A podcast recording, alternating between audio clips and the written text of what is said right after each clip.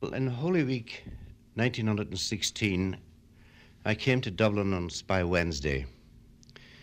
I came for the specific purpose of spending a holiday with uh, my fiancée, who was then a medical student in Dublin. Having arrived in Dublin, uh, I proceeded, as was my usual bent, to D'Olier Street to see Sean McDermott, who was a personal friend of mine from the year 1910. As soon as he saw me, it was in the office of Irish Freedom. And he asked me when I came to Dublin and why I had come, and uh, made a few joking, joking remarks about coming up to see my girl and how was she, and uh, whom he knew also. Then he asked me if I had heard anything, and I said, uh, uh, no, I hadn't heard anything. Uh, had I heard anything of importance? And I said, uh, no, I hadn't heard anything. Well, uh, he said, is there any other reason why you're in town? I said, no, that was the only reason. How long did I intend to stay? And I said that I intended to stay over until after Easter Monday. He then asked me uh, if the the stuff had been delivered, had been uh, distributed. The stuff that he referred to was a consignment of small arms and ammunition that had come into my possession on the basis of a delivery note that was sent to me by Dr. McCartan from, Athlone, from Tyrone.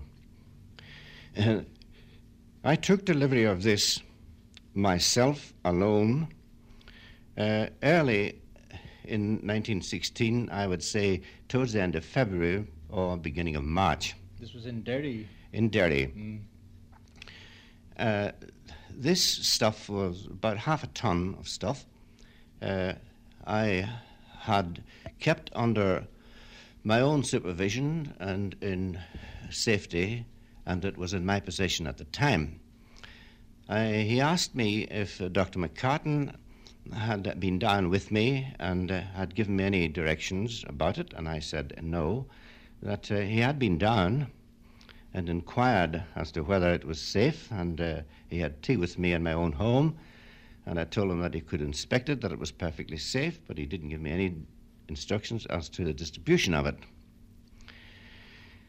So, uh, McDermott, Sean then said to me, that stuff will have to be distributed I was in a room alone with him. In the inner room, there were two rooms in the in the, in the flat on the flat where the Irish Freedom was produced, and I was in the inner room with him alone.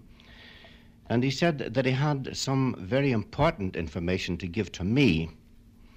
And he gave me again the oath of allegiance, the IRB oath, uh, and uh, of strict, strictest possible secrecy. Having taken the oath again, he then told me that they were striking on Sunday night at six o'clock, and both of us shook hands. And I said that I was very uh, lucky being in Dublin because I was always afraid that communications with Derry would break down and that we would be left out of the fight. Well, he said, I'm afraid he said you won't be in Dublin on Sunday night because each man is required in his own area. I beseeched him, and he said, I beseeched for permission to stay, and he said, No, you will have to get back apart altogether from the work that you will have to do. This stuff must be distributed. I want you to take your brother Seamus with you and go back tonight. That was Holy Thursday night go back tonight to Derry and get in touch with Dr. McCartan and tell him that you have instructions from me, that is Sean McDermott, to distribute this stuff and give Dr. McCartan the opportunity of taking from it whatever his requirements, whatever his, his requirements needed, and to distribute the rest uh, by sending back with Seamus as much as he could carry and keeping the rest for Derry. So I told him that I would find it very difficult taking Seamus back with me on such short notice uh, unless I, I told him, and I would prefer that he, Sean McDermott, would tell him himself. Uh, so he told me then to ask Seamus to come down to see him. So I proceeded to Connaught Street where my brother lived, and I told Seamus that uh, Sean McDermott wanted him, and uh, I went off for the evening. That evening I contacted Seamus again, and he told me then that Sean McDermott had told him to come along with me to Derry. And uh, we had to make some excuse both to my attendant and his wife as to where we were going and what we were going to do, and I manufactured the, the story that my sister Mary, who was ill actually at the time I left Derry, had had a turn for the worse, and that both of us were summoned home. So on the uh, night mail train, we left Amiens Street. Uh, and we landed in Derry at somewhere about three o'clock on Good Friday morning. Instead of going to directly to our home, which was some distance from the station, and uh, feeling that we would be drawing attention more or less to our presence to the old town, as well as locking up the people in the street that hour of the morning, we decided to stay in an hotel, the Metropole at the, at the Great Northern Station. We rang the hotel bell and got in, and we weren't, weren't quite uh, in the hotel registering when uh, another bell rang and uh, um, an RIC detective came in. He asked me why I was staying there and why I wasn't going home. And I told him that I wasn't going home because I didn't want to disturb my parents and at hour of the morning. We went to bed and. He was satisfied with that, was he? He was. He seemed to have been. he examined to see whether we had registered in our own names, which we had, mm. and uh, he went off. We went to bed, and the following morning, at about nine o'clock, we appeared at our own home. I had the task then of getting in touch with Dr. McCartan and immediately I contacted Sam Sherrod, who was uh, uh, in William Street. And uh, I'm nearly certain it was Sherrod's car that I took because uh, the. Uh, I'm, I'm, not quite certain of that, but at any rate, it was a car from William Street, and it wasn't John Johnny Doherty's, which was the usual car that I, I had uh, engaged. But uh, I took my sister Roisin with me into Tyrone to contact McCartan and drove straight to Gortin, which was his dispensary district. At least that was the information that I had.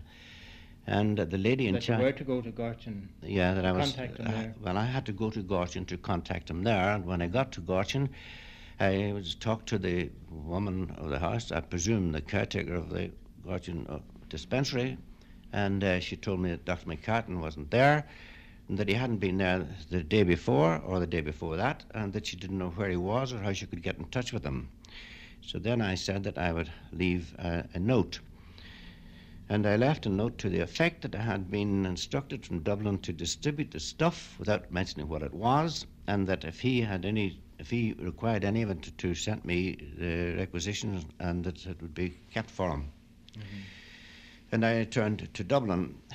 I uh, had uh, given instructions in Derry uh, to have the to the volunteer to the my own OC who didn't know actually how much of the stuff how much stuff I had in my possession as a result of the coup that I had accomplished myself. I told him uh, that uh, two two portmanteaus of this stuff would have to be packed to enable Seamus to take it to Dublin the following Saturday morning. And uh, I wanted to get the other uh, remains of it so placed that it could be uh, handed around in the event of Mr. Dr. McCartan uh, sending down any requisition. So I got back to town on Friday evening, having left that message in Gortin, and uh, got no message from Dr. McCartan, but my brother Seamus set off on uh, the half past, 20 past seven train from Derry on Easter Saturday morning for Dublin. And I was left in Dublin. I should say. I, I was left in Derry. Yeah. I should say And he brought the, the he, he brought that ammunition and small arms to Dublin with him, which would you handed over to the volunteers. I should say that when I was saying goodbye to Sean McDermott, I uh, pointed out to him that I was afraid that uh, we would be left out of the fight at the people in Derry, as I had been always conscious of the fact that we were more or less isolated and that there were very poor communications. He told me not to worry that we would have our communications, our direct, directions or orders given to us all right. I still insisted that there was a possibility uh, that uh, we wouldn't get our orders and asked him what was the position in regard to us in the event of orders not coming.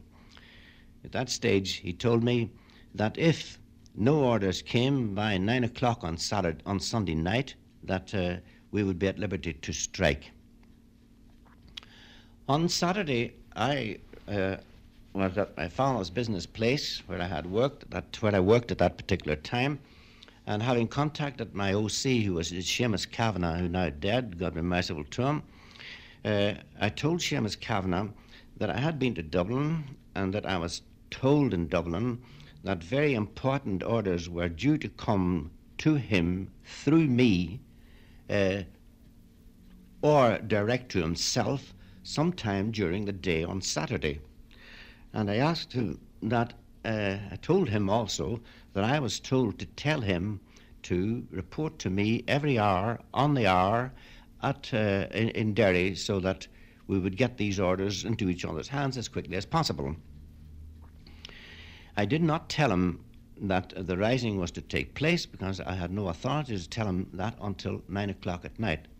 So every hour on the hour during that Saturday, Seamus Kavanagh reported to me at, uh, mm, at the, my, the office of my father's business. Now, he was the OC, although I was uh, uh, in charge of a company. He was reporting to me not for the purpose of of uh, collecting orders that were supposed to come either through me or direct to him. So no orders came direct to him or to me until up to, up to nine o'clock on Saturday night, and at that hour, I then closed the office door and I told him the position in regard to the uh, rising, and that there was striking, as I was told in Dublin, at six o'clock on Sunday night, and that we in Derry would be free if we got no further orders to strike at nine. So uh, he shook my hand and said something like, At last the day's come, or something like that. And he instructed me to meet him the following morning at nine o'clock. So uh, the following morning, I got up and went to eight o'clock Mass. I mention that because when I came home from eight o'clock Mass, the morning post and Sunday morning post, as was at that time, was delivered. And on that post there was a letter for me from Dr. McCartan. And that letter read as follows, to the best of my recollection Go to, I think it was a White Horse Hotel, but an hotel in Strabane at any rate, designated by name, and take a message there from Seamus uh, Cassidy. I had never met Seamus Cassidy in my life. I didn't know what he looked like, and I didn't know where he lived, what he did, or what position he had in any organisation as far as Ireland was concerned. But I had these instructions from McCartan, and I put the letter in my pocket to take with me to meet uh, my own OC at nine. On my way to meet him at the uh, cattle pens Derry, behind the uh, on the on the quays where we had arranged, I had to pass uh, the stationer's shop of Charlie Breslin, who is also dead now. God be merciful to him.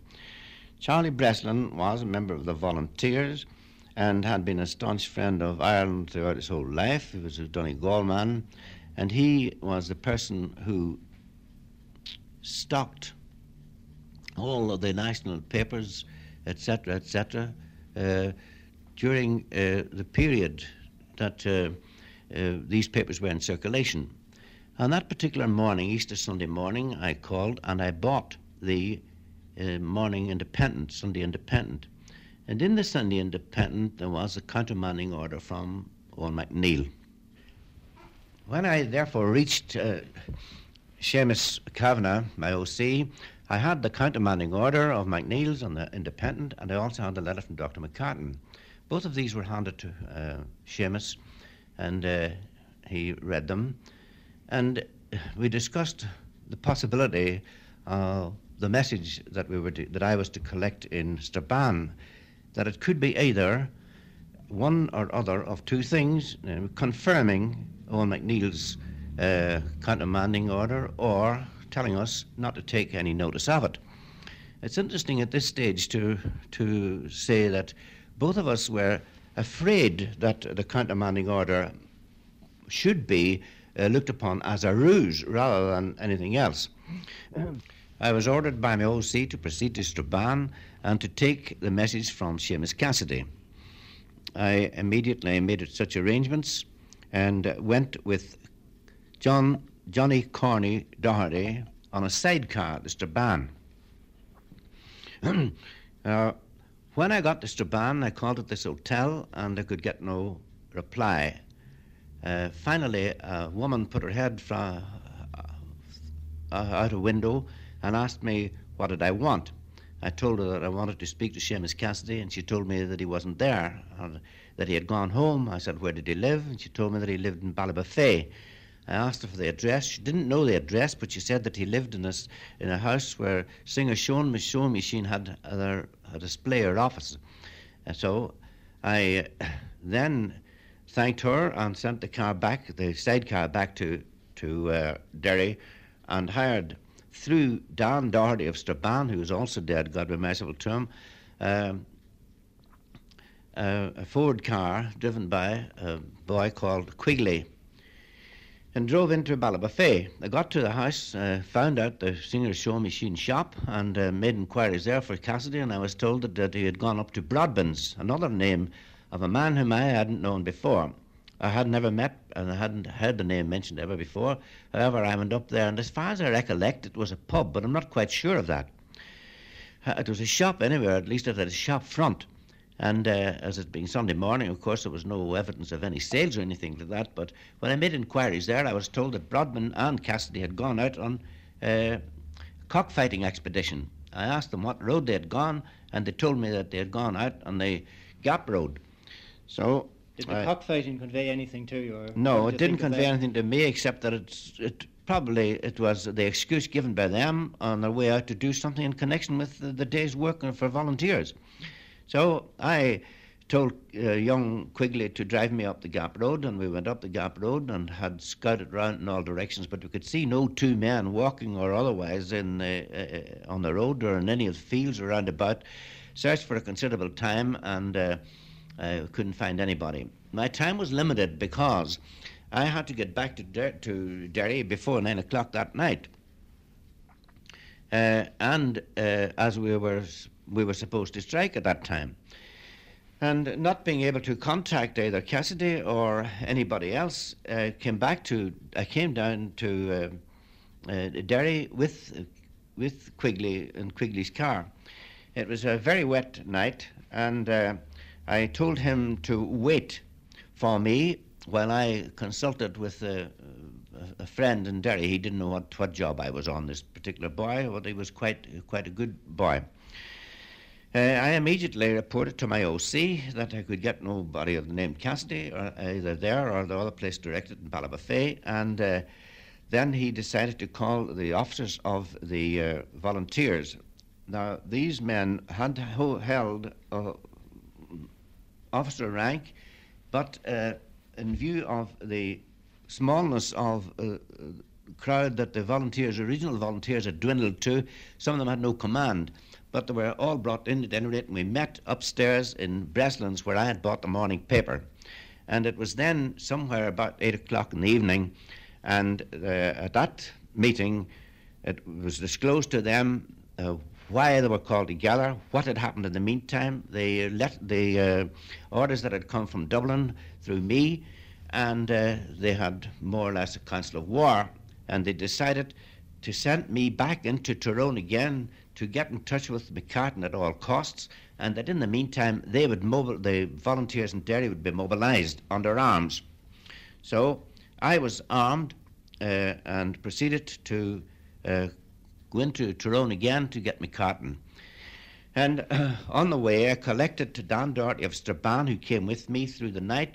We went up and into Gortin again and into Carrickmore as By far as car? I reckon by, by motor car. Mm-hmm. And we were travelling through the night, but I could get no uh, hint or of where McCartan was. But somebody mentioned that he might be with Dr. Paddy O'Doherty, who was a relative of mine and was at RMS in the Omagh Hospital. And uh, at uh, on that night, uh, around midnight or thereabouts, I think, I called on him at Omagh Mental Hospital to find out if he knew where McCartan was or if McCartan was with him or if he could get in contact with him, and he didn't know anything about McCartan or where he was. So I then uh, headed back for Derry. Now, my reason for going back to Derry at that particular hour in the morning was that before leaving, it was decided by the group in Derry that if I didn't return by six o'clock in the morning, that was six o'clock on Monday morning, that they would take it for gra- they would take it for granted that I had either been captured or killed, and that they would start a fight. So that uh, as I could not, it was during the night that I realised the more or less silliness of this decision because I could have been delayed past six o'clock in the morning through a breakdown of the car and so on, and I was rather agitated to get back as near as possible to six, fearing anything would happen that would uh, that would militate against the volunteer position. So uh, we started back, and beyond Newtownstewart, somewhere on the Newtownstewart side of Derry, uh, the night train from Dublin came. That's the train that left Dublin at nine o'clock the night before. Uh, so that I knew then, when I saw the night mail train going through, that there was no possibility of any fight having taken place in Dublin on Sunday at six o'clock as prearranged. So uh, I got into Dul- I got into Derry then at about uh, about five minutes to six, and I was coming across Foyle Street on the way to where the boys were mobilised in our own stables at the top of William Street. And on the way across Foyle Street, I met my OC, and they had come to the same conclusion uh, during the night that it would be silly to, to take any action if I didn't return, and that they had they had dispersed just at about ten minutes to twelve or a quarter to six. So I went home uh, then, and uh, I made the excuse at home that uh, I had been out on volunteer work during the night, and I went off to bed. Sometime early in the morning, I was awakened. Uh, when I say early, that is, I went to bed sometime around half past seven, and at about uh, ten o'clock, I'd say, I got uh, a telegram from Dublin. Came up and wakened me and handed me a telegram from Dublin, and it was from my my betrothed. Uh, asking me to come back. She then knew that uh, Seamus had returned to Dublin, and of course, uh, having been told that my sister was ill, she came to the conclusion that it couldn't be too bad when Seamus was in, and for me to come on up, and she was on holidays and keep my keep my apartment, you see, with her. Yes, this was Monday morning. This is Monday morning. Yes. So I I sent her a reply to say that I would go up. I think it was the following day, and uh, when the telegram went down, when my messenger, I think it was my sister Rose again, went down with it to the post office, she came back to say that they wouldn't take the telegram as there was no communication with Dublin.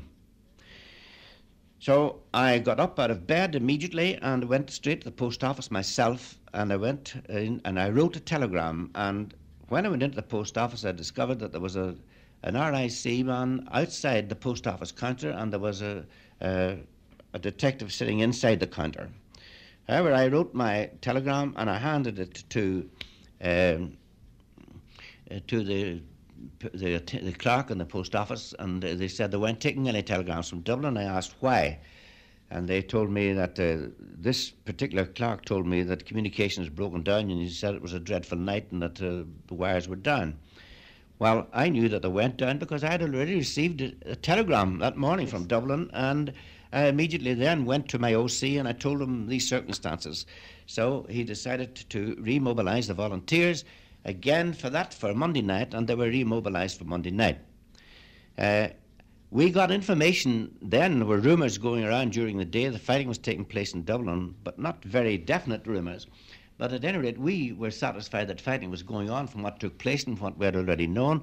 And it was suggested to us that uh, action we would take action on the following morning, or on Tuesday. Uh, uh, Tuesday, we had information from one of our members who was scouting in the Ebrington barracks to the effect that troops were leaving Derry on Tuesday.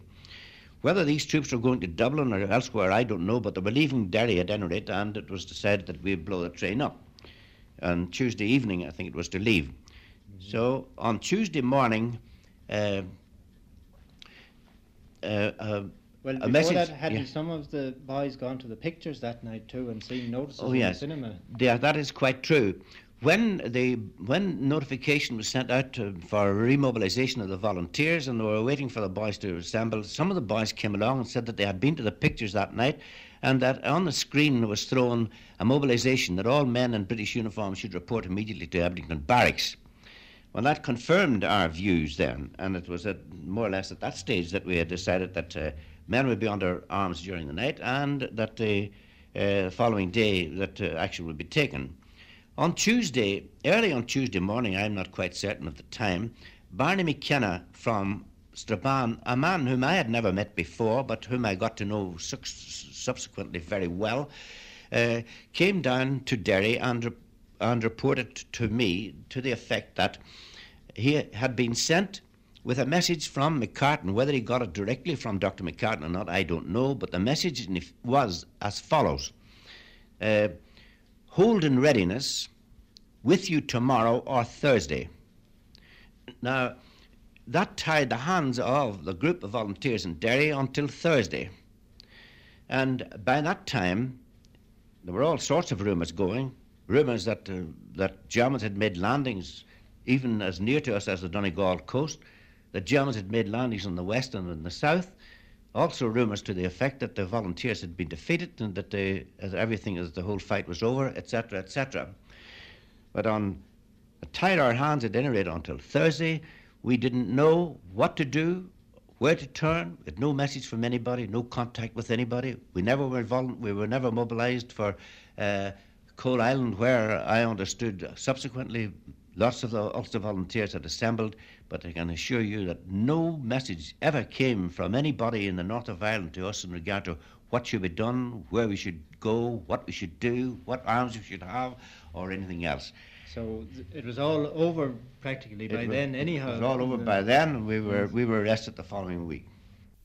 Cathal, I wonder if you could give us just some idea of the background to 1916 in the north. Well, very briefly, in the north, like everywhere else, its connection with the uh, Easter week uh, came through the IRB. There was an old tradition in a number of IRB circles in Belfast, Derry, Derry County, Tyrone, and various other places, and that uh, was really the background uh, in, in Belfast and, uh, and the north.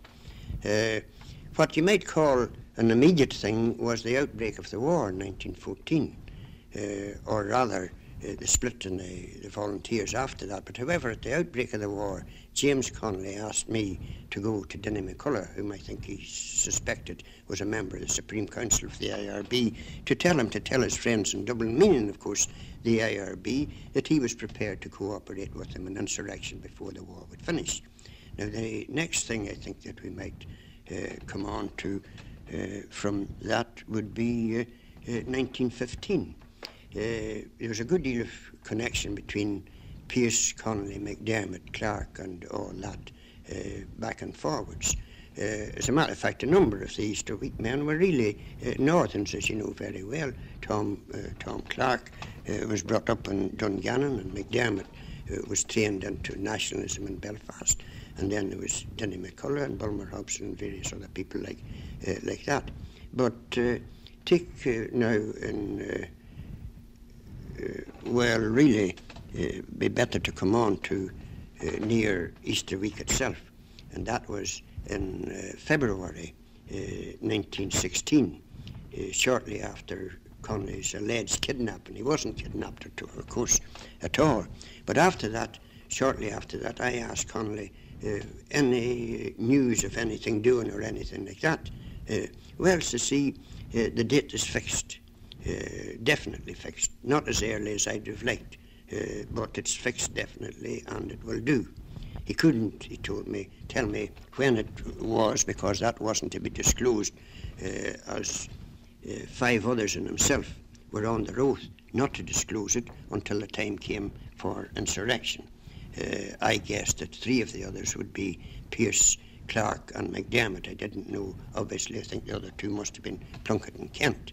But uh, that, I think, uh, was the nearest uh, we could get. Now, sometime after that, not very long, I think in the next month, uh, March, the beginning of March, Pearse came up to Belfast to deliver uh, in St Mary's Hall for the volunteers the annual Emmet commemoration lecture. Uh, after his lecture, he came along to me and said that I was asked by McDermott or some of them in Dublin to go to Ballinagh and do the lecture there because Hearn, Archie Hearn, the volunteer organiser, had been deported or ordered out of uh, Cavan and Ballinagh. I came on to uh, Dublin uh, from Ballinagh, uh, called on Connolly, uh, told Connolly something that uh, Hobson was supposed to have said to Joe, the late Joe Connolly. Connolly asked me to go up to Clarke and tell Clarke that. I went up to Clarke and Clarke was well, he was uh, very peeved over the whole thing. But however, that wasn't the really important thing. I think the really important thing was he, Clarke asked me if Connolly had given me anything. I said no, he hadn't. Well, so see, go back to him now uh, and ask him for that. And he emphasised the word that uh, and take it back uh, with you to uh, McCullough and Belfast. I went back to Connolly. Connolly told him uh, Clarke's message. Uh, Connolly produced a paper in his own very crabbed uh, handwriting and uh, uh, dictated or read it out to me, although I could have read it myself. And an outline briefly, it was plans for the mobilisation of the companies of the volunteers in the north. Uh, for insurrection. No date or anything like that, or no orders or anything like that, but just assembly points and one thing and another like that. When I uh, looked was Coalisland mentioned, by the way? Yes. Well, uh, I'm not quite sure. Mm. I'm, I'm, I'm, I'm, not quite sure. I mean, I'm rather vague on the, on the details of the thing. but uh, it was for the mobilisation of the northern companies of the volunteers. And as far as I recollect, uh, the idea was some sort of an approach from the north, from Ulster, over into Connacht. There was some question of the line of the Shannon or something like that, mm-hmm. but I'm not very clear on details or anything like that. Well, did you ever hear why Coalisland was selected? Uh, well, I never did, no. I, uh, I didn't know that at all. So but that it was more or less on the route. If they were uh, going west, say through Carrickmore and the west part of Tyrone, uh, or it, it, it would be it would be thereabouts would be a good assembly point uh, from uh, from for the Belfast people and the Tyrone mm. people. And then it was uh, a good nationalist area. Oh, very strongly, and I mean that part of Tyrone was very strongly and strongly Republican and IRB. Dungannon uh, and all that. There were a great number of, uh, well, I don't say a great many, uh, but very strong national Republican feeling, and IRB circles around there. Now, when Connolly gave me this, I made some comment about it, and to some comment of mine about the bigness of the task that uh, the papers seemed to set out for the Ulster uh, companies, uh, I rather was sceptical about it. Connolly replied and he said that he was assured that the forces in the north were sufficient for that job, whatever it was.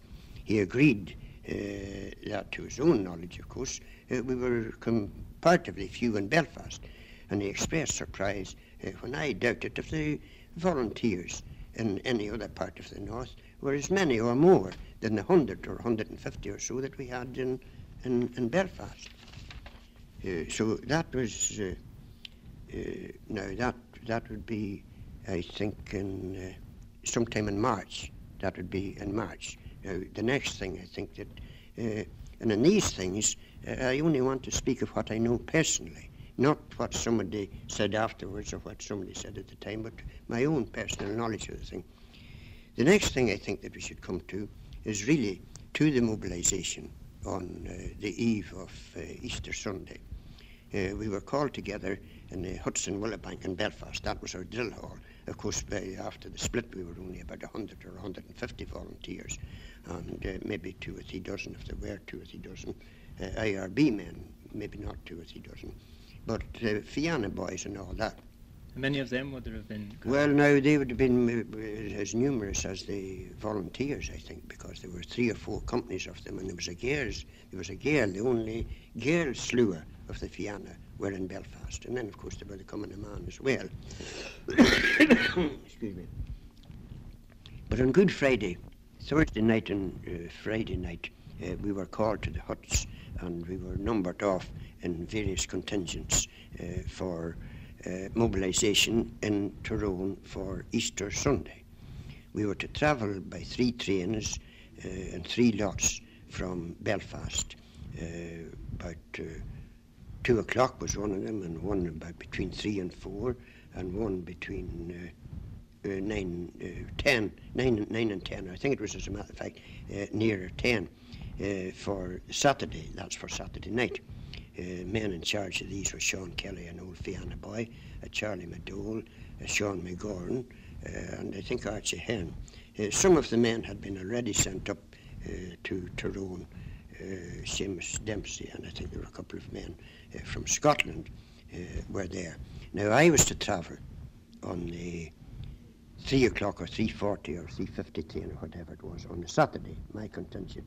But unfortunately, when I got home to lunch, I found that there was a conscientious objector there had been carted over to me from Scotland, and I was asked to look after him.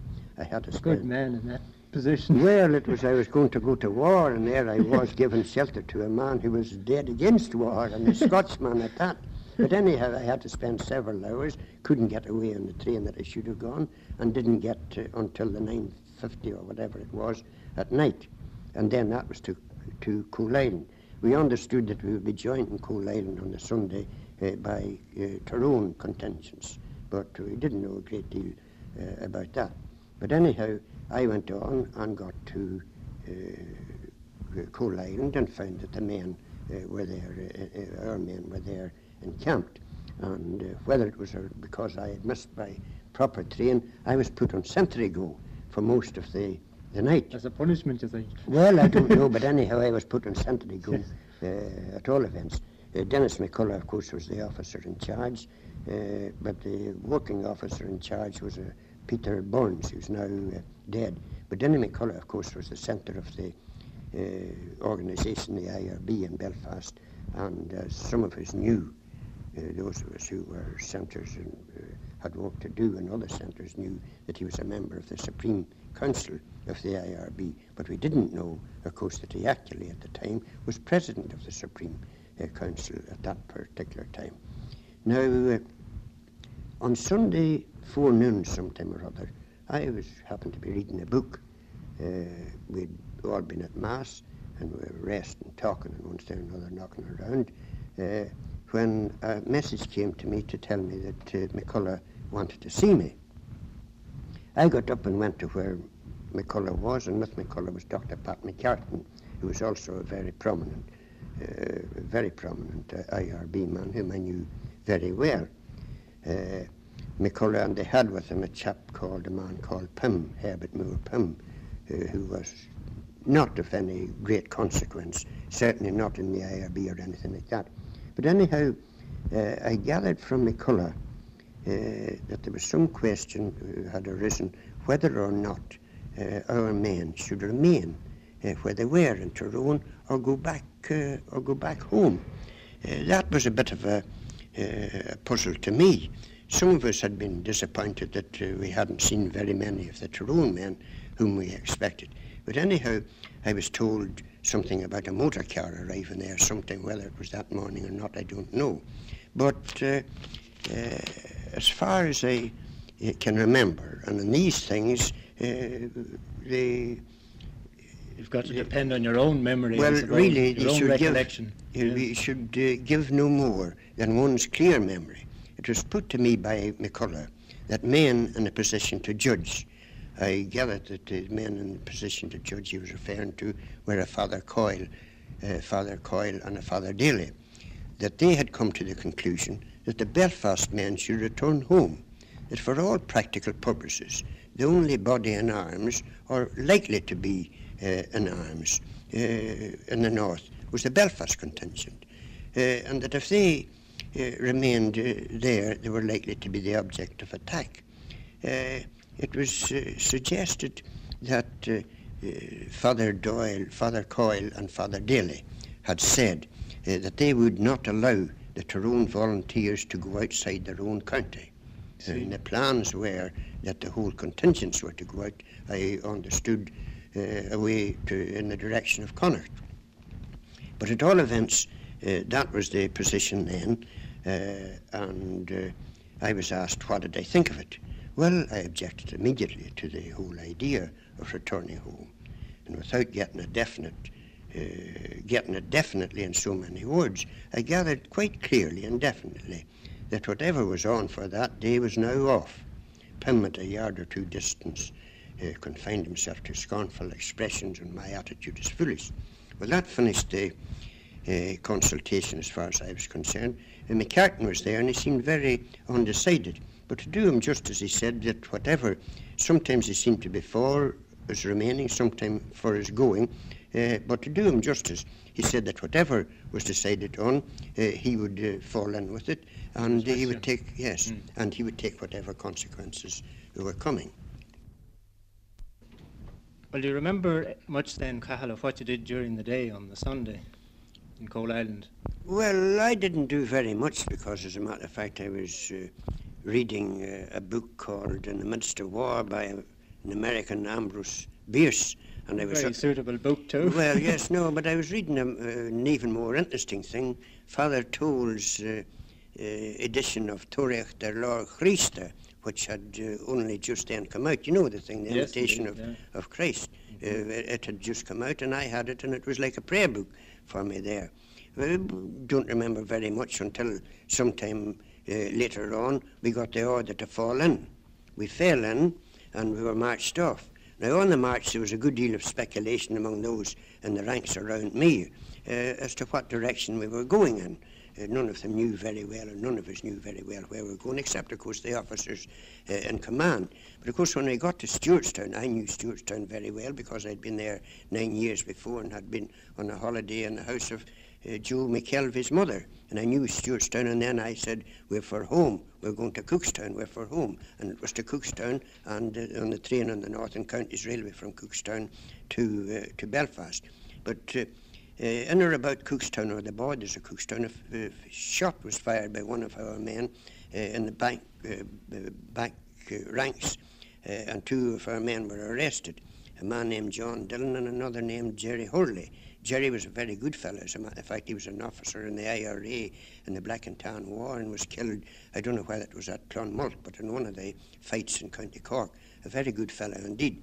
Well, anyhow, we were arrived in Belfast and we dispersed there, and some of us went to the Gaelic League rooms, the Craobh Rua, uh, where we often assembled at night, discussing what the devil uh, had happened and all that, but not knowing very much, uh, not knowing very much about it.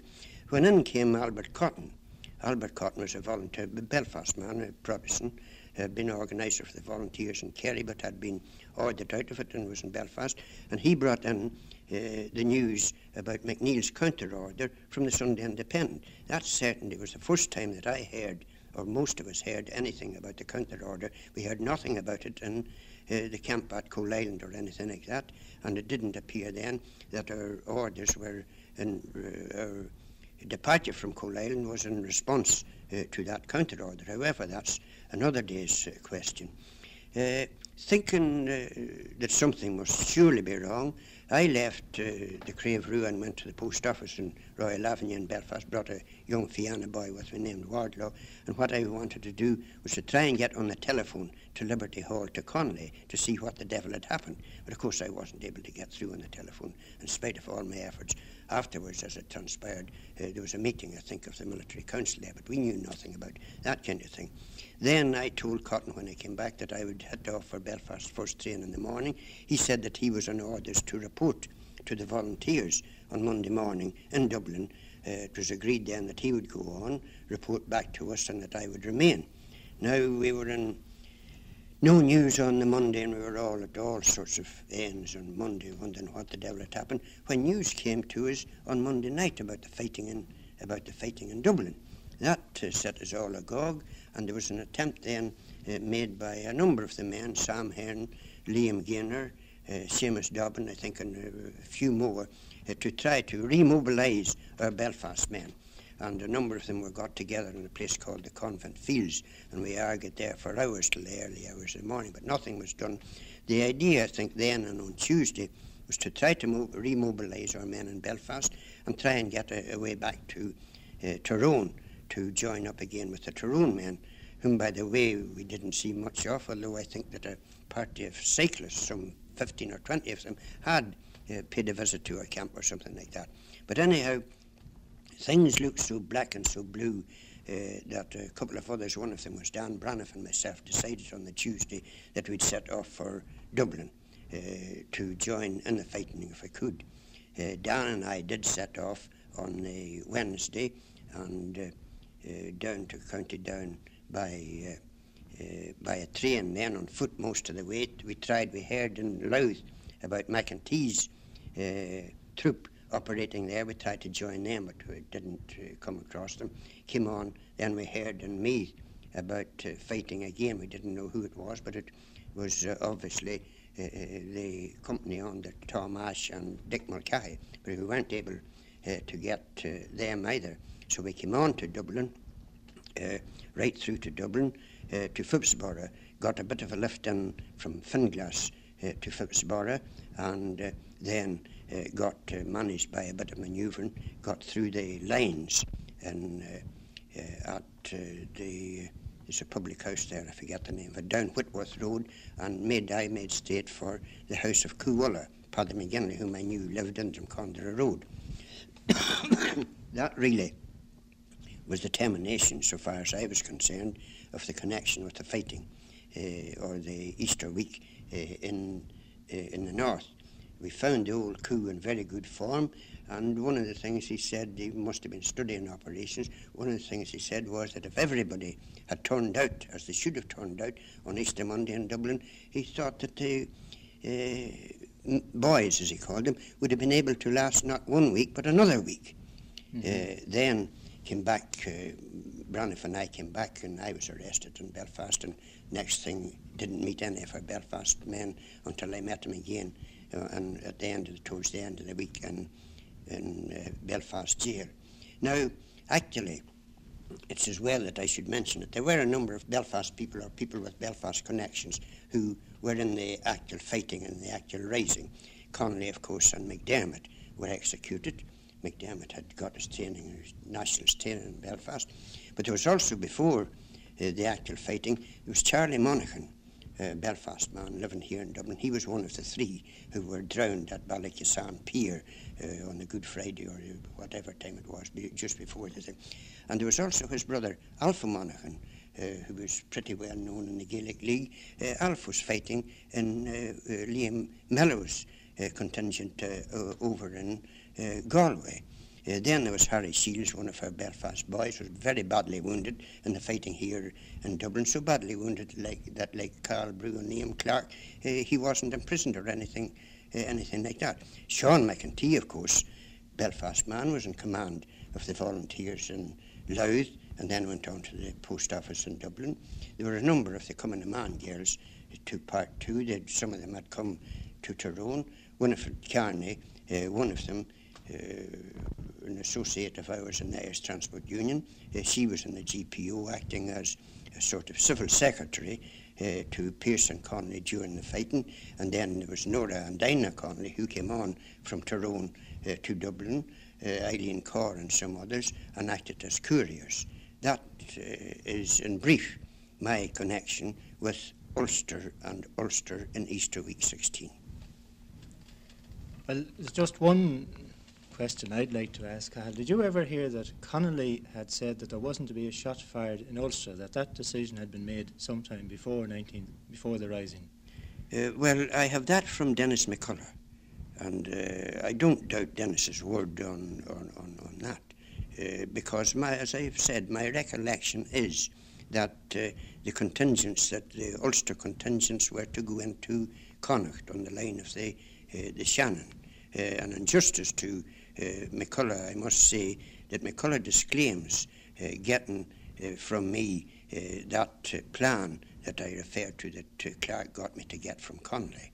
But it is McCullough is very positive that the orders were that there wasn't to be a shot fired in Ulster. Yeah. But personally, I've no, I've no knowledge that. After all, in the actual fighting, I was simply an ordinary private volunteer, although I was uh, prominent and active and uh, uh, uh had the confidence of the IRB men, but that was in the IR, IRB. Well, w- would you think it possible that uh, Connolly might have changed his mind when Nora came back from Tyrone with the word that there had been a mobilisation and that something might be possible? Uh, well, it's possible. it's quite possible that when Nora brought him word uh, that uh, men had actually mobilised and uh, in Tyrone, it's quite possible that uh, there may have been a change uh, of plan or of opinion. Uh, but you never heard of any plans for Tyrone itself, no, or any taking of barracks no, attacks, or no, anything like I, I never heard anything definite about that at all. But I think that it's quite possible because the circumstances under which the rising actually took place on the Monday were different from the circumstances uh, which would have been envisaged. prevailing uh, on mm. the Sunday. Mm-hmm. And it's quite possible that there may have been changes and that uh, uh the couriers carried uh, different instructions from what, they, uh, from what had originally been planned. Now, Sean, do you remember getting your orders on just before Easter 1916. Aye, Holy Thursday night. I was mobilised by a chap called Sean Gribben from Derry who worked in Belfast. He was an IRB man. He was. And you were nearly all in the IRB. Yes. Yeah. Well, what were the orders? Uh, uh, three days skeleton, three days uh, rations and skeleton equipment. The arms had already gone up the week before. Mm-hmm to Coalisland. Mm-hmm. Well, when did you set out then for Tyrone? On uh, Saturday night by train on the Great Northern.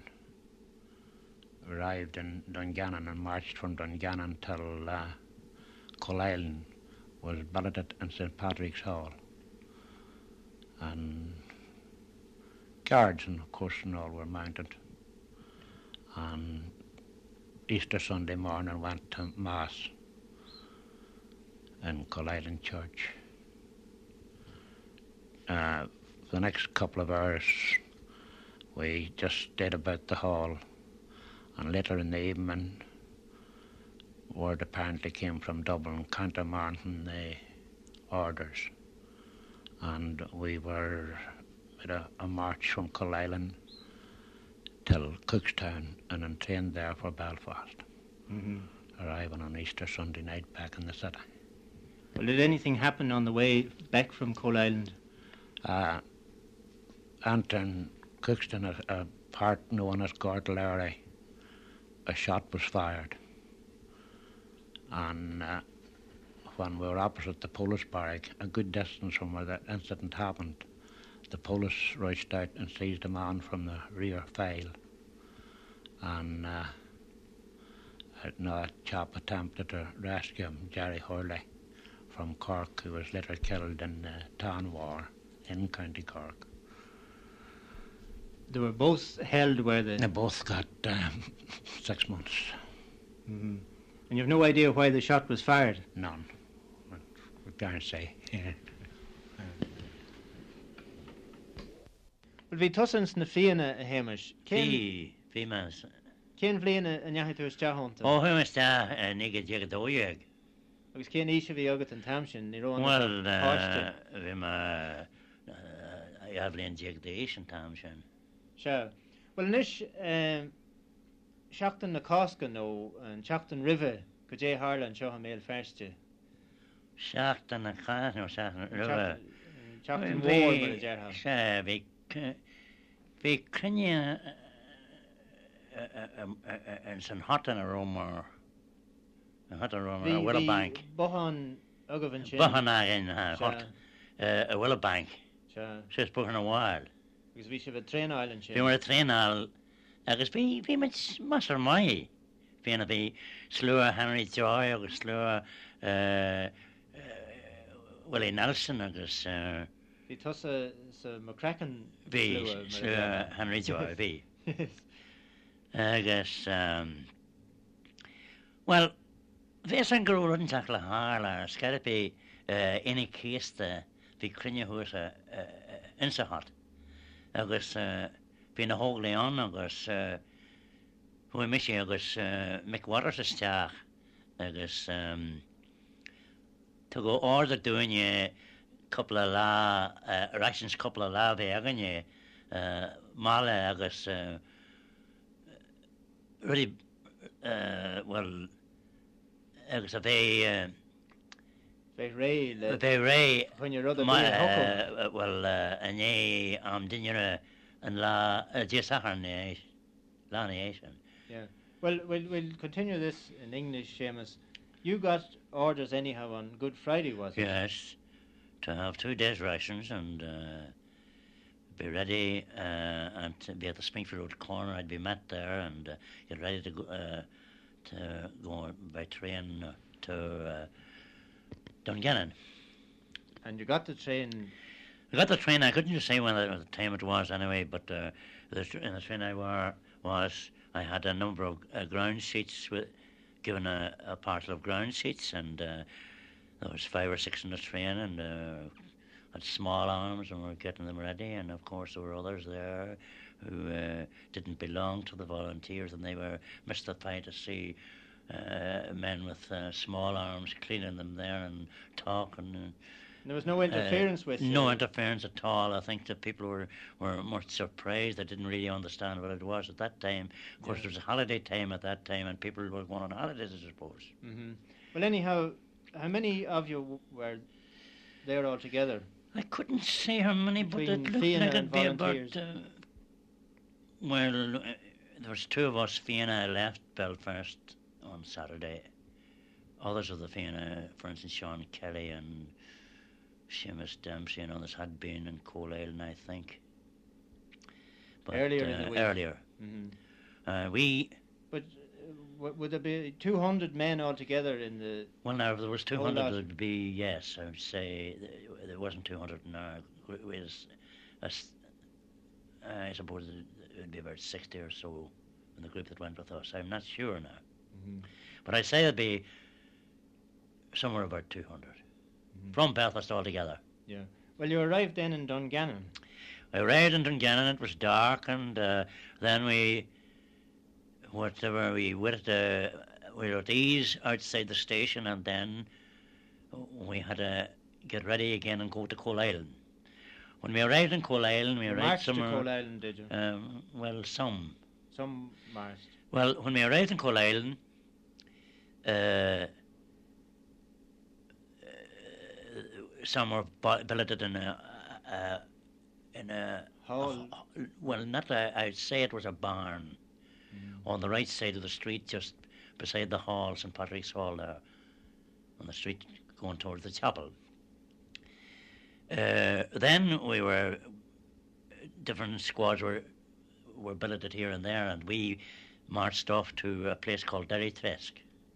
And we were billeted in a, a little hall there, which was a house. A house. And then in the house there was a, a scroll above the mantelpiece to say, Welcome to the volunteers. Yes. One said we had loaves and uh, sugar, and uh, on the other side of the we had uh, uh, boxes of cocoa milk and, milk and sugar and uh, small uh, ammunition, s- small arms ammunition. Well, you were a sort of quartermaster yourself, Seamus. Well, uh, temporary, I was uh. I was elected quartermaster. Temporary, being one of the Fianna there. Mhm. Well, Uh, to look then? after quartermaster, that was looking after the foodstuffs and counting the small arms ammunition and things like that. Mhm. Well, after mass on Sunday, what did you do? Well, uh, we, we. By the way, you're you're speaking of Derrytresk. Mm-hmm. Before mass, why we'd go and get uh, eggs and stuff for the for breakfast for the OC in Derrytresk, and then we were, uh, Mick Waters and I were uh, given an order, uh, some dispatch to go to for Coalisland. Mm-hmm. and we mar- we walked to Coalisland and uh, met uh, Petty Joe Burns, OC, there, giving the dispatch. And then from Coalisland we we went to Mass. We went to Mass in Coalisland, of course, Mm-hmm. and came back again. And then we had a forced march uh, to Cookstown, but at when we arrived somewhere about Stewartstown, Mick Waters and I uh, got orders to go by sidecar to Coalisland and arrange uh, refreshments for the volunteers. Mhm. We remained some time in Coalisland and uh, in a shop uh, uh, about the, the, the centre of the, the main street in Coalisland. We couldn't get much but uh, biscuits and minerals, and we uh, waited there till uh, uh, after some time we saw the main body of the volunteers coming from the end of the street up up the street, and we went by the side by the sidecar again down the street to meet them, and just about the barrack. Uh, we had a bit of a tussle there with a with a police. Um, there were, it, it looked very serious. Uh, there had been some shooting, but the, the OC then ordered them give orders not to fire. Well, did the police just charge into the volunteers? The volunteers were coming peacefully up the street, and, and just at that, uh, a squad of the police rushed at the at the volunteer through the volunteers, Mhm. and. Uh, And there was a danger then of. There was a of danger skirmish. then uh, of a skirmish, and it could Mm. have been. I think we we could have captured, we could have held, took over Coalisland, yes. or took over rather uh, Cookstown Yes. on that day, but for the OC giving orders not to fire. Mhm. Small arms, of course. Yes. Uh, I think there was four arrested then. Mhm.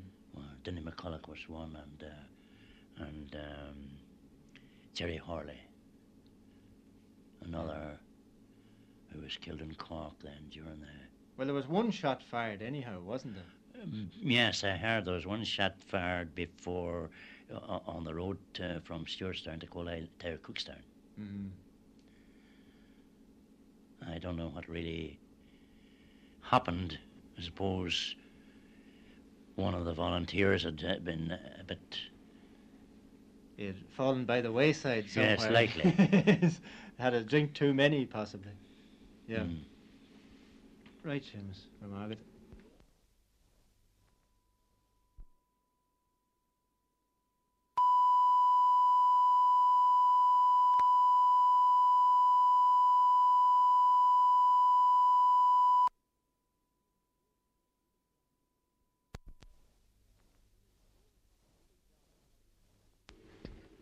William, you're a son of Willie John Kelly, the famous IRB man, Yes, and he was a great friend of Tom Clarke's. friend of Tom Clarke's. Yes. Yeah. And I remember Tom Clarke arriving in Dungannon here, just next door to where I reside at present, with some rifles from afar. It was I around 1914. Around 1914, yes. They were some of the hosts, or Yes. Kilcoole guns, I believe. I think uh, Sean T. Kelly, ex president, had chosen them for a while. That's right. Well, now, do you remember what happened in Easter week or around Easter week in 1916, William? Well, I remember the Belfast men coming to Coalisland on Holy Saturday night, and the mobilisation was cancelled, and they had to return to Belfast on Sunday. Did uh, your people meet them here in Dungannon? Yes, a brother of mine and another man by the name of Thomas Hamill boarded the train at Trew and Moy station and came to Dungannon with them and gated them onto Coalisland. hmm Well, there was another effort then to uh, mobilise after Easter Sunday. Yes, the Dungannon and Donoughmore men were instructed to mobilise at Carrickmore on Easter Tuesday night, and there were some other men to meet them from Carrickmore. And I think Dr. McCartan was to be there with them, but when the Donoughmore and uh, Dungannon men arrived, there was no one there to meet them, only two RIC men. well, they didn't. Uh, No, they them. didn't. Uh, they didn't interfere with them, but they uh, they waited for a while and they just had to return home to Dungannon. Mhm. Well, then on uh, the Thursday of Easter week, a daughter of James Connolly's arrived in Tyrone and wanted to know what was wrong that they didn't make a move on Tuesday night. So a brother of mine, Thomas and uh, Tommy McGuigan, went to Carrickmore with her to interview Dr. McCartan. But when I got there, Dr. McCartan couldn't be found. So that's as far as I can go with that. Yeah. Well, did you ever hear anything about joining up with Liam Mellows and the Galway men? No, the only thing I heard about was about uh, they were to march from Carrickmore to Clare.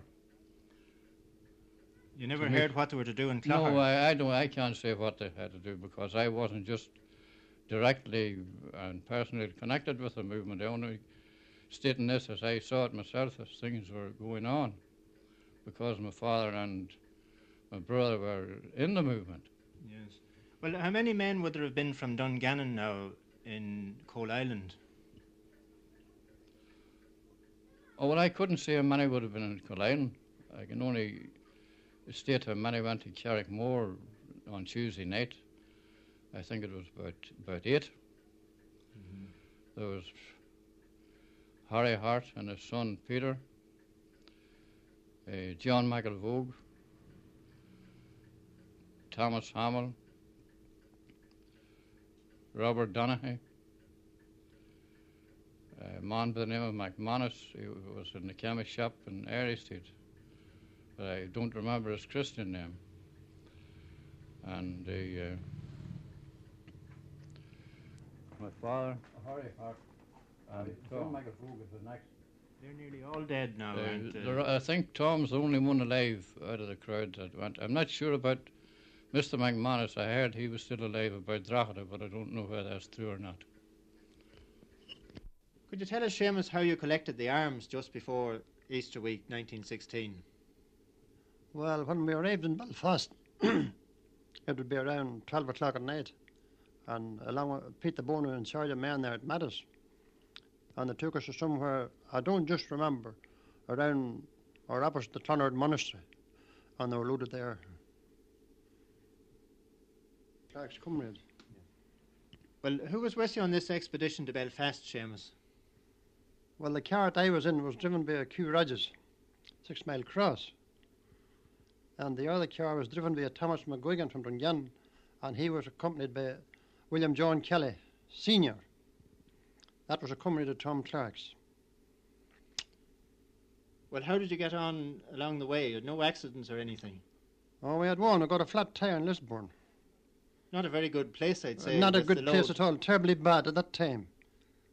Jeez, I can't Did name, you? name of them fellows. He was a great man. One Well, did you uh, manage to get it repaired? Oh, anyhow? there was. There was a friend of ours there that I knew. He had a chemist shop just in the cross. I just remember his name just at the moment. But we called there and he got us fixed up and started on the road again for Portadown and Tyrone. Well, where did you put the arms when they did arrive? Oh, we arrived with the arms safe and well, and very stressed for the most of them. And another place they called Core, near Coalisland. hmm Well, they were all ready then for the lads coming from Belfast. All ready for the lads coming from Belfast. Every man had his own rifle and revolver labelled. So there was nothing to do, only hand them out. hmm Well, were they handed out? They were, yes. There wasn't one magistrate of any kind. When were they handed out? On Sunday, Sunday morning. yeah. And the people arrived from Belfast and from other place, places in Tyrone Saturday night, did they, on Sunday morning? So they did as far as from South Derry. There was a contingent from South Derry. There was a big contingent of South Derry arrived in Coalisland too. There was a famous man there was with them and charged them. He's dead since Q Gribben. Mm-hmm. You know them football chaps all. Oh, yes. Were That's there some from Toome Bridge and round Well, there? that'd be Toome. That's Toome. That's Toome. Yeah. yeah. That'd be Toome all right. Well, then, what other parts of Tyrone did they come from? all over Tyrone, Moomin all down, Carrickmore and Moy and Ballagalla, Yeah. Ben Burb. Benburb, John Shields, you can put that. He's, Yes. John Shields was there, one of our leading men. Yes. Well, now, uh, what happened when the all arrived? You were in charge of billeting them. I was. Well, what did that entail? What did you do? What had you to? Oh, Do yeah, get, get houses ready and beds and food and provide all that type of thing for them, you know, and light and everything like that. hmm Well, uh, what sort of accommodation had they? Oh, it was just camp life, you know. You may just call it camp life. You know what camp life would be? Kind? Well, there was a hall in Derrytresk. Oh, yes, there was a hall. And there was a good empty house in Anna Moor. That was McGrath's. Well, there was a good hall in Coalisland. And uh, where did the officers stay now? The officers stayed uh, off the hall. There was a place off the hall. You know, and kind of officers' quarters. Yes. And then on Sunday morning, what happened? Well, they were all mobilised and paraded to the different churches where they were staying. Some of them went to King's Island, and the remainder went to Coalisland to Mass there. And then they all come back and got cleaned up and got their breakfast and got ready to parade for action. Every man seen that his rifle and ammunition was all correct. And we were ready at two o'clock then when well, Countermanding order came. count them on or they came. Well, who got it? McCullough had that with him, do you see? McCullough brought the order with him. Aye, he did. hmm Well, And what Pim, was? Pim was there, and I don't mind who the. There was a whole lot of them. Archie Heron was there. No, he was with me. hmm Well, anyhow, it was decided that there was going to be nothing done. It was, yes. It was decided going to be nothing done. They had that decided before they come to Khalil. I see. They decided that up at McCartan's place, as far as I know. hmm Uh, I don't know how you said Well, you were- in and out about You were disbanded then, were you? You were Were. told to. disband. hmm Well, did you go with the Belfast men? Only to Cookstown because I didn't know the road, but I came back then. And Well, were you, there was a, a bit of an incident too on the way to Cookstown. There was. What happened there? There was uh, an incident. There was uh, two detectives followed the Belfast men. They came with them on the train on Saturday evening and stopped in and Barrack on Saturday night. And then they walked after them to Cookstown. But this fellow had fired a shot, John Dillon. He's about Belfast somewhere yet. He's dead now, I think. Is he God have dead? mercy on him. Yes. He fired a shot going into Cookstown. What's just a particular shot at somebody? He couldn't, you know, a hot-headed lad. And the policeman never said nothing. These detectives fellas till they come into Cookstown. And as soon as they arrived in Cookstown, he pointed this Dillon chap out to the police. Well, then he was arrested. Wasn't Dennis McCullough arrested too? No, he wasn't. Dillon was only one. Uh, uh, just overhead of firing the shot, he was arrested. Mm-hmm.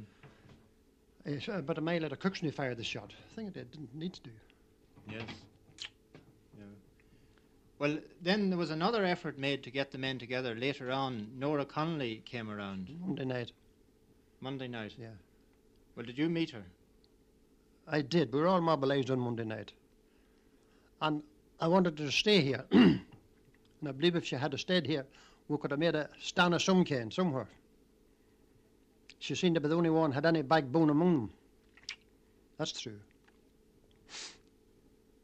Well, uh, she decided to go on. She said uh, if there was going to be no fighting in Coalisland, she says, if there's going to be no fighting here, if you're not going to fight, we'll go back to Dublin. Yes. And back they did go. She went back then on the train to Dungannon and Dundalk. No, got a car, got charged to Dungan and took the midnight train. Went on to Dundalk and Dublin. Yes.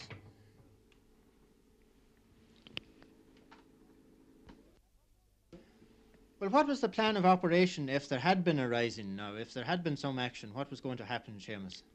Well, the plan of operation was, as far as I know, we were to uh, mobilise in Coalisland at 2 o'clock and march for Pomeroy, take over Pomeroy Barrack, go on to Carrickmore, take over it, go on to Omagh and take over all government barracks and such like there, and cut out then west through Dromore and Fintona for Enniskillen and down into Swanlinbar, and from that on to Manorhamilton and Leitrim, and down into Sligo.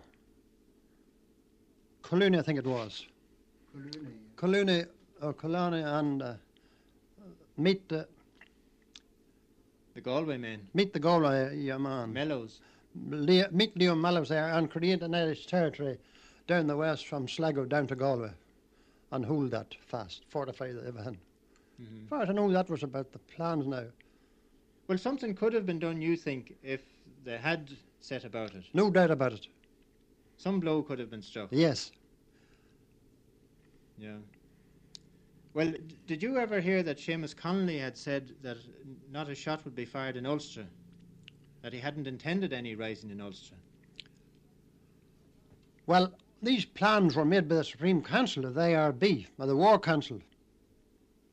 And Sir James Connolly must have knew all about that, Mm-hmm. mustn't he? He must have. He did presume. do. And he did, in fact, send his daughter back, Uh, Doesn't that show you? Afterwards. He's two daughters. two daughters.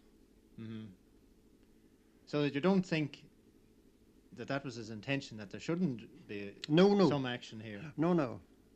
Yeah. It was a good idea if we could have got through to joined up with Mellows in the West.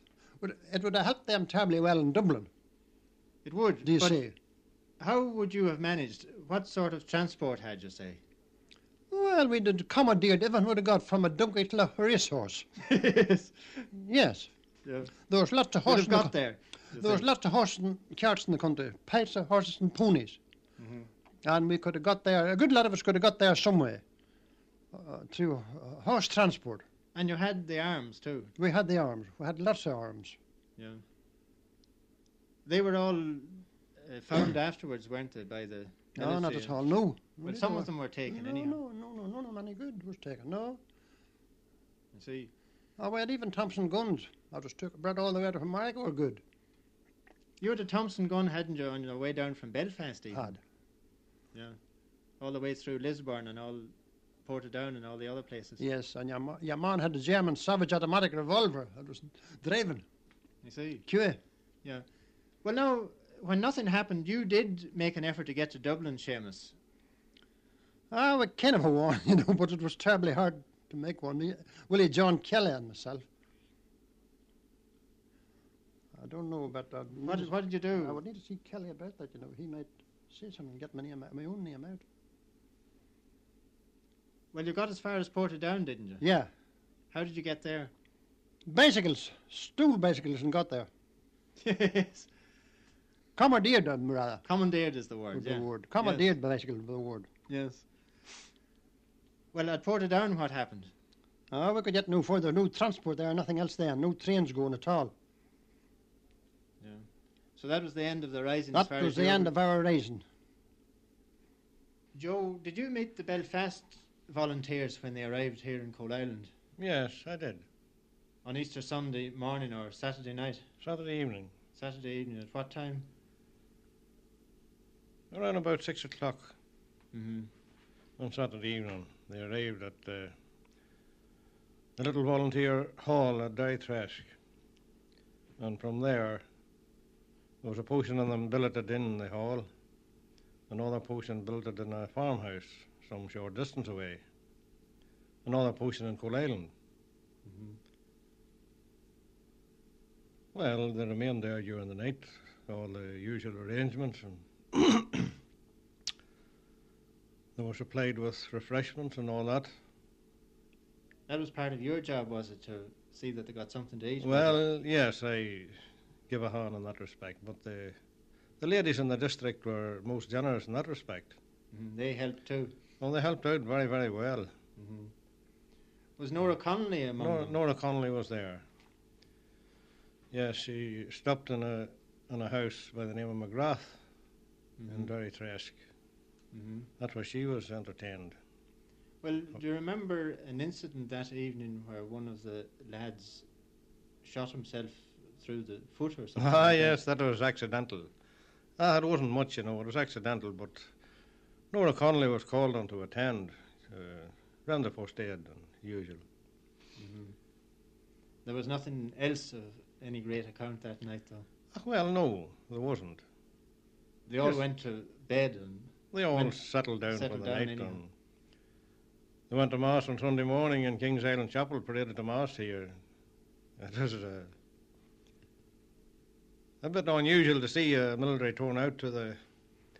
A lot of the people didn't really understand what was taking place. yes. Well, there were arms here too. Oh, yes. Well, they weren't distributed actually to the. Ah, no, not on. Uh, the Countermand Norther had uh, done away with that part of it. Mhm. So they only had small arms. Well, anything they had, I suppose, were uh, concealed small arms on their person, any of them that had them, I would say. Well, now, what sort of efforts were made afterwards to get the men together when the when it was decided to go ahead? When fighting had actually started in Dublin now.